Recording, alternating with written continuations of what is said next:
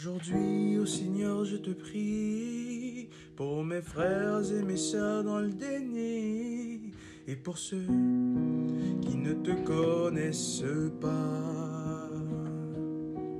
Que ton amour remplisse leur cœur et qu'ils s'émerveillent devant la parole de ça.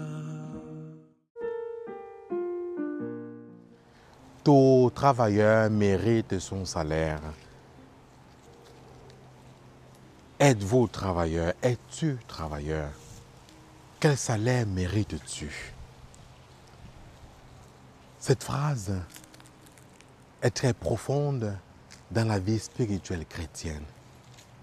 Parce que nous pensons souvent que le travailleur ou la travailleuse, c'est seulement dans les activités du monde.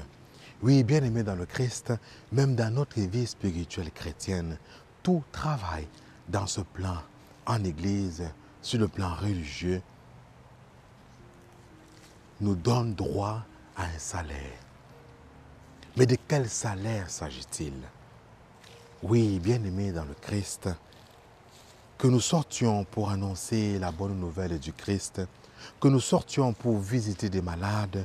Voilà le travail pour lequel nous sommes investis et pour lequel le Seigneur nous donne un salaire. Ne sous-estimons pas toute activité que nous faisons au nom de notre foi. Le Seigneur donne un salaire qui peut prendre différentes formes. De nombreuses grâces, de nombreuses relations, de nombreux bienfaits pour nous sur le plan matériel, psychologique, physique et autres. Oui, bien-aimés dans le Christ, nous méritons un salaire. Mais la question est de savoir quel est notre travail, quel est ton travail, quel est mon travail. Sommes-nous conscients justement de ce travail pour lequel nous sommes investis quotidiennement?